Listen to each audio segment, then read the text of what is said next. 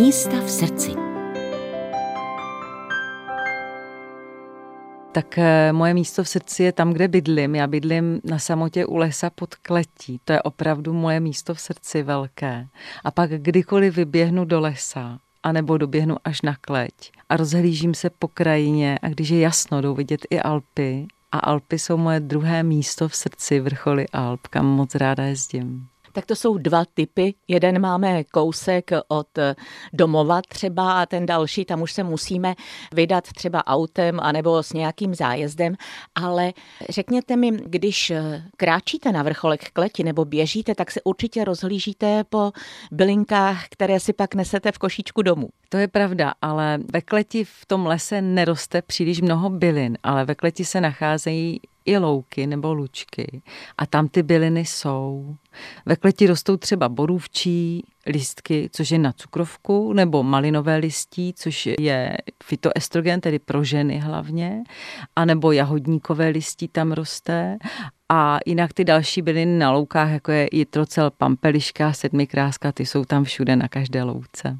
Vy jste stále usměvavá, ale přesto občas eh, člověk někdy má špatnou náladu a potřebuje načerpat energii.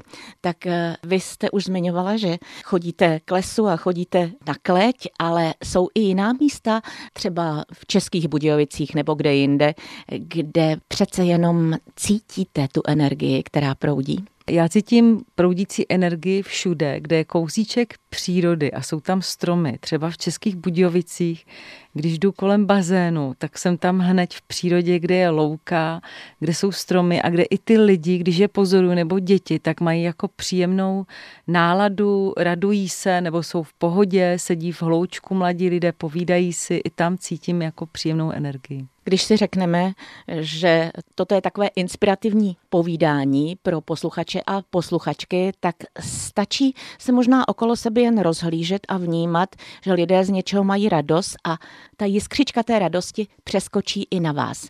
Máte i nějaký cestovatelský sen? Vy jste zmiňovala ty Alpy. Tak eh, ty Alpy mám určitě jako cestovatelský sen. Tam doufám, že se vypravím zase letos za měsíc nebo za dva měsíce.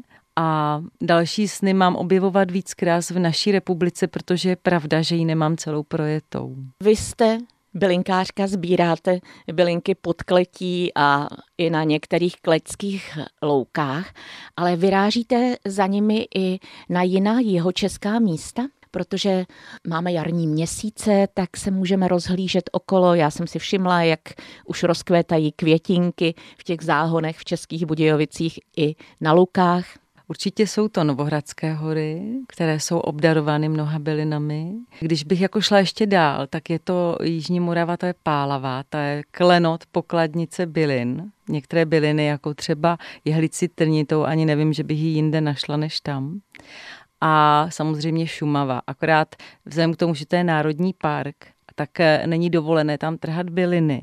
Proto, když tam třeba jezdím i v rámci kurzu, které vedu někdy, tak eh, učím lidi pravidlo, indiánské pravidlo, že sedm bylin se má nechat, těch největších, ty matečnice, a od osmé se může sbírat, aby jsme zachovali rod bylin. Vy bydlíte pod kletím a říká se, že na kleti jsou magická místa. Vy pracujete i s lidskou duší, tak určitě i tam se chodíte nabíjet. Na kleti je spoustu magických míst. Řekla bych, že jsou tam takový, říká se jim dnešní druidi, teda lidé, kteří staví menhiry. A ty menhiry jsou místy, kde se hodně lidí jezdí nabíjet. Jsou tam takové zhluky kamenů postavených.